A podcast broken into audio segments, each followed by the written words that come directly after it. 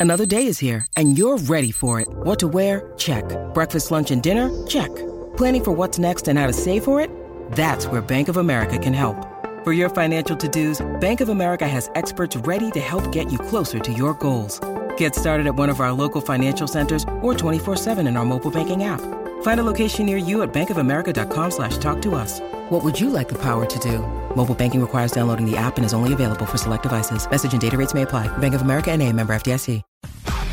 SEN Sport Update. G'day, it's Sam Fantasia with the latest in sport, all thanks to car sales, everything you auto know. Melbourne's Ben Brown is no certainty to return to the senior side despite being available for selection.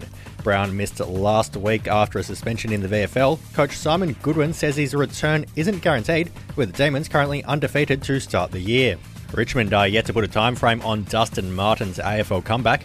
The Brownlow medalist returned to Melbourne after spending some time in Sydney with the club's blessing after taking indefinite leave.